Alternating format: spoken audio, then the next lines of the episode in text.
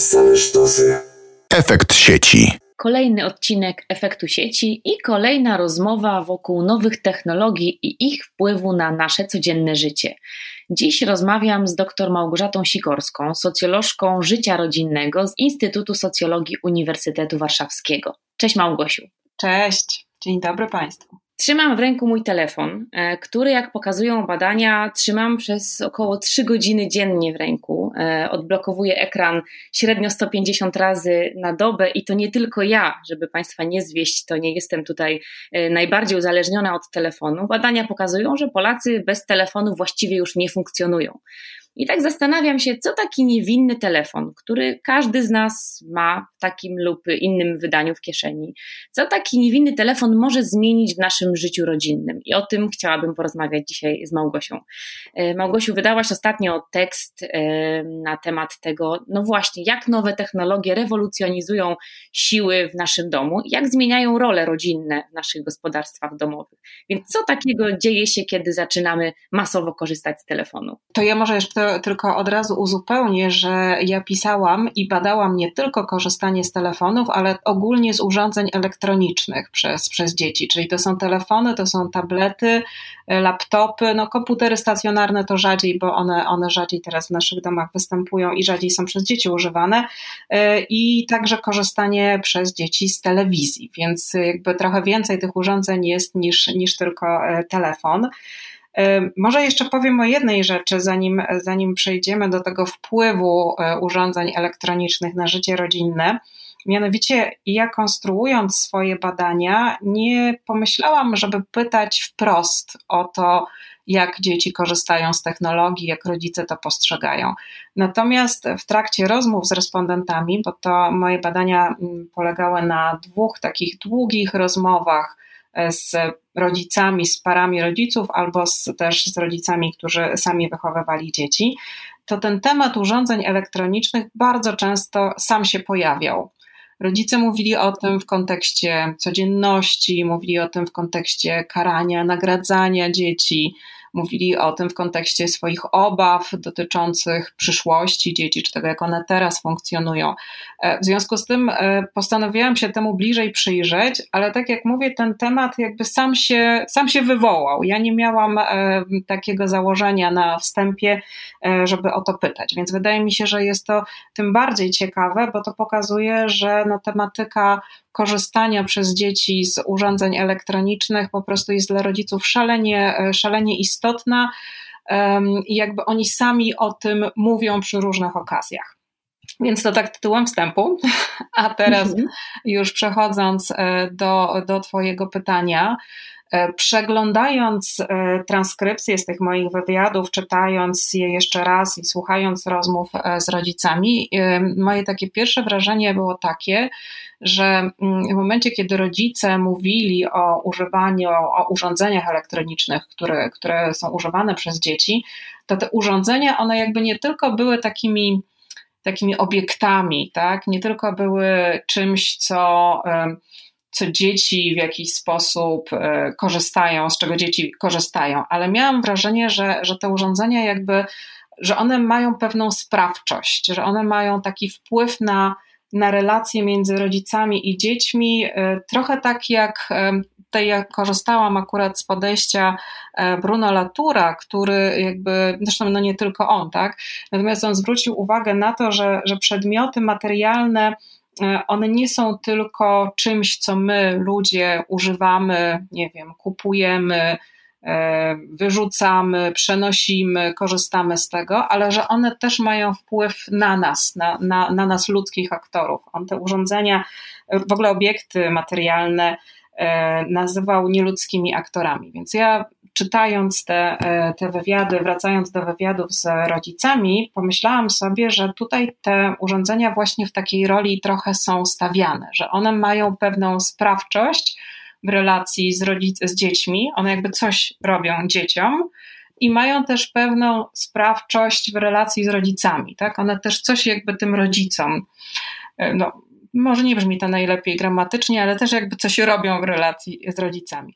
Mhm. No i właśnie, i teraz po tym chyba przy długim wstępie e, w zasadzie przechodzimy do Twojego pytania, czyli o wpływ urządzeń elektronicznych.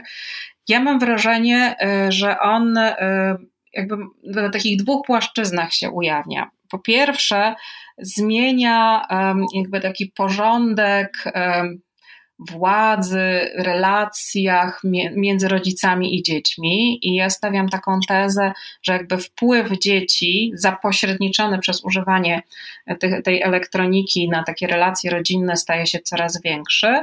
Natomiast e, w kontraście do tego wpływ rodziców staje się jakby mniej istotny. To jest moim zdaniem jeden, jeden jakby wymiar bardzo istotny. Natomiast druga sprawa, e, wydaje mi się, że obecność tych urządzeń elektronicznych, które są używane przez dzieci, że ona potęguje taką, powiedziałabym, niepewność rodziców w roli rodziców, e, taką niepewność co do tego, jak dzieci powinno się wychowywać.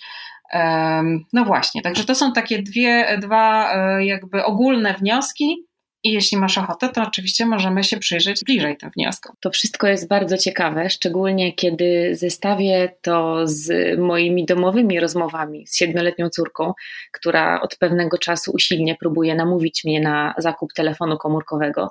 Jeszcze na razie mamy to przed sobą, ale wyobrażam sobie, że kiedy dostanie smartfona, to już absolutnie każde zdanie, które do niej mówię, będzie weryfikowane i każda informacja sprawdzana w sieci, i bardzo szybko okaże się, że właściwie jako matka straciłam autorytet albo przynajmniej znaczną część tego autorytetu. Czy jest jakaś różnica pomiędzy tym, jak aktanci czy te instrumenty nowotechnologiczne e, wpływają na dzieci, czy wpływają na rodziców, czy w jakiś inny sposób one wchodzą w te relacje z mhm. dziećmi, a w inny sposób z rodzicami? Tak, bardzo chętnie o tym opowiem. Ja tylko jeszcze muszę wyraźnie zaznaczyć, że moje badanie prowadziłam tylko z rodzicami, nie z dziećmi. W związku z tym, jakby ja mogę przedstawiać perspektywę rodziców, tak? Jak oni to mhm. widzą, jak im się wydaje, co, jak urządzenia wpływają na życie rodziny. To, to jest dość istotna uwaga, że tutaj nie mamy opowieści jakby ze strony e, dzieci. No więc ja mam wrażenie, że ten, ten wzrastający wpływ dzieci i w związku z tym malejący taki wpływ rodziców na, na te relacje rodzinne, które są właśnie zapośredniczone przez urządzenia, widać e, no, w kilku jakby takich sytuacjach, tak? Czy też kilku takich, nie wiem, um, no, trzymajmy się może tego słowa sytuacjach. Po pierwsze, rodzice mówili bardzo e, wyraźnie to podkreślali, że dzieci, które korzystają z urządzeń, one jakby są, izolują się od świata. One się przenoszą do jakiegoś innego wirtualnego świata. Czasami to izolowanie się miało takie bardzo, e, powiedziałabym, taki no, bardzo namacalny wyraz, mianowicie dzieci po prostu siedziały na przykład w innym pomieszczeniu i grały albo coś oglądały ale często y, to chodziło bardziej o taką metaforę, takiego oderwania od świata, który jest znany rodzicom e, i przenoszenia się w świat, który tak naprawdę jest, w którym dzieci stają się ekspertami. Oczywiście im te dzieci są młodsze, to ta ich, ten ich, tak, to ich pole ekspertyzy jest może mniej istotne, tak? bo one, no nie wiem, są ekspertami od jakiejś bajki, tak? wiedzą wszystko na ten temat, ale wraz z wiekiem ta ich ekspertyza może wzrastać, tak? są, nie wiem, są ekspertami od świata gier, no, od wszystkich różnych stron, które odwiedzają w internecie, i czasami rodzice jakby są z tego nawet dość często, mimo że podejmują próby, żeby to kontrolować, często są z tego wyłączeni. E, no i właśnie, druga sprawa to jest ta kwestia, to jest ta kwestia kontroli. Rodzice e, sami przyznawali, szczególnie jeśli mówili o trochę starszych dzieciach, że oni tak naprawdę to kontrolują ewentualnie głównie, ewentualnie kontrolują czas, jaki dziecko może spędzać z urządzeniem, na graniu czy na oglądaniu. Natomiast no, z jednej strony oczywiście mówi, że tak, tak, tak, tak deklarowali, tak my kontrolujemy te treści, ale jak się tak za, za, za, zaczęłam dopytywać konkretnie, to się okazało, że może jednak oni nie do końca wiedzą, co te dzieci tam, mm, tam oglądają. Oczywiście im dziecko starsze, tym to było bardziej, bardziej e, widoczne. E, co jeszcze się, się działo? Jakie jeszcze zmiany były widoczne w tej, e, w tej relacji rodzice-dzieci, która była zapośredniczona przez, przez urządzenia?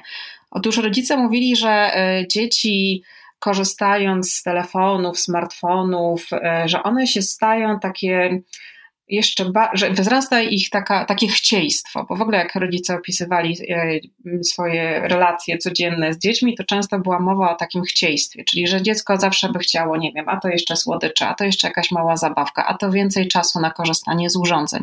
I zdaniem rodziców to właśnie to oglądanie, to granie jeszcze tylko potęguje ten, ten taki apetyt, który jakby trudno jest zaspokoić. Niektórzy rodzice mówili też o tym wprost, że mają wrażenie, że ich dzieci pod wpływem, czy też jakby na, na skutek korzystania z urządzeń, że one się stają takie bardziej niegrzeczne, że mhm. na przykład stają się bardziej agresywne. I w związku z tym znowu jakby po raz kolejny widzimy, że ta kontrola rodziców że ona gdzieś znika, prawda? Że, że jakby albo w każdym razie jej obszar staje się, e, staje się coraz, e, coraz, coraz mniejszy. Także do tego jeszcze oczywiście można by było dodać to, o czym ty powiedziałaś, czyli że każde zdanie rodzica, każda jego opinia, czy też wiedza, którą chce się przed dzieckiem pochwalić, może być bardzo łatwo zweryfikowana, bo dziecko właśnie wejdzie do doktora, zapyta doktora Google i już będzie e, mogło powiedzieć, że to nie mamo, to jest zupełnie zupełnie inaczej. Także... I niestety okazuje się, że jak człowiek nie pamięta, kiedy Jan Kochanowski się urodził, to, to, to można go na tym złapać, prawda, mamo? I niezależnie od tego, kiedy była matura z polskiego i że było to dawno, to należy takie rzeczy pamiętać. Ale Małgosiu, mam jeszcze jedno pytanie do Ciebie, e, związane z tym, o czym mówiłaś, no bo ta wizja jest defetyczna. Ta wizja jest taka, myślę, mało pocieszająca, bo skoro jesteśmy zanurzeni w ekranach, znalazłam u Ciebie w tekście takie y, fantastyczne sformułowanie free time is a screen time, czyli tak naprawdę ten czas wolny staje się cza czasem przed ekranem, o czym też powiedziałam na samym początku, bo korzystając z aplikacji, ile czasu spędzamy nad telefonem, to wiemy, że ten cały czas wolny właściwie staje się czasem przed ekranem w ostatnich latach. No ale może są jakieś pozytywne zmiany, które telefony czy też nowe technologie wprowadziły na arenę relacji rodzinnych. Czytałam w badaniach Cebosu, co prawda 2018 rok, ale to dość świeże komunikaty, które mówią o tym, że dzięki nowym technologiom, szeroko pojętym, e, na przykład częściej komunikujemy się członkami rodziny, którzy mieszkają poza naszymi bezpośrednimi okolicami. Przypuszczam, że w okresie tej przymusowej domowej kwarantanny e, też nowe technologie uratowały wiele rodzin od e, całkowitej izolacji przed taką, takim zanikiem kontaktów. Czy są może jakieś pozytywne aspekty nowych technologii w kontekście życia rodzinnego? E, ja myślę, że to, o czym powiedziałaś, jest bardzo, bardzo istotne i to zarówno w, w odniesieniu do sytuacji, w której teraz wszyscy jesteśmy. Rzeczywiście wydaje się, że teraz takim największym dobrem to jest e, szybkie łącze, i, bo dzięki niemu właśnie możemy utrzymywać kontakty ze światem. Ale pomyślałam sobie w kontekście relacji rodzinnych o o komunikacji między, między dziećmi i między rodzicami, którzy wyjechali z kraju, bo na przykład pracują w jakimś innym kraju. I tutaj jest bardzo znaczy doskonale, moim zdaniem, jest opisana sytuacja matek emigrantek przez e, dr Sylwię Urbańską. E, która pokazuje, e, że matki wyjeżdżają, pracują za granicą, ale utrzymują bardzo intensywne kontakty ze swoimi dziećmi właśnie dzięki nowym technologiom.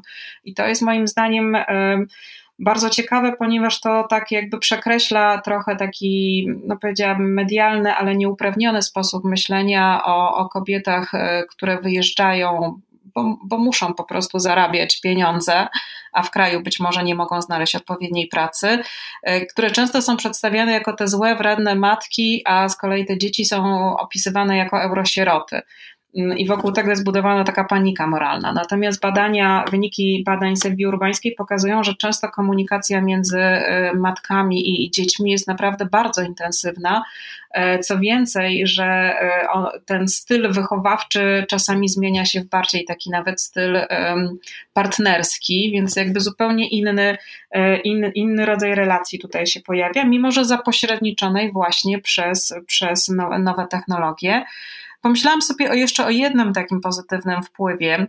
Mianowicie mam wrażenie, że że różnego rodzaju technologie, one są po prostu jakby kolejnym sposobem, kolejnym kanałem na komunikowanie się osób, które wcale nie muszą być od siebie daleko, one mogą sobie siedzieć w innym pokoju, ale mogą się dzielić treściami, którymi być może trudno jest się dzielić w takiej normalnej rozmowie. Tak? Wysyłamy sobie pewnie teraz wszyscy memy, wysyłamy sobie różnego rodzaju linki, nie wiem, e, piosenki, teksty i tak dalej. I mam wrażenie, że, że, że no, Oczywiście o tym wszystkim pewnie można by było porozmawiać, ale czasami właśnie ten, e, te, te, te nowe technologie jako kanał komunikacyjny umożliwiają moim zdaniem takie bardziej e, intensywne komunikowanie treści, być może też innych treści, tak, których byśmy tak normalnie jakoś sobie, e, żeby brzydkiego słowa użyć, nie szerowali między sobą. Ale zmiana technologiczna to też oczywiście tylko jeden z aspektów przemian rodziny czy praktyk rodzinnych, które obserwujesz w swoich badaniach.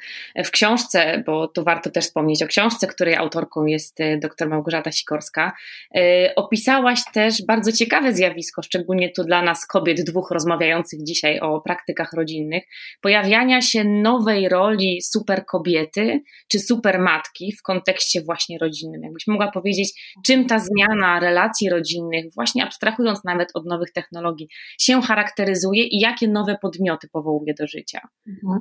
No to jest, ja bym powiedziała tak, z jednej strony to są może nowe role, ale z drugiej strony, jak pokazały te moje badania, a i to i nie tylko moje badania, e, jednak my jesteśmy dość często cały czas obsadzane w roli takiej tradycyjnej opiekunki ogniska domowego, a może tym, co jest tym nowym akcentem, jest to, że jesteśmy bardziej menadżerką codzienności niż, niż opiekunką, tak bym może powiedziała.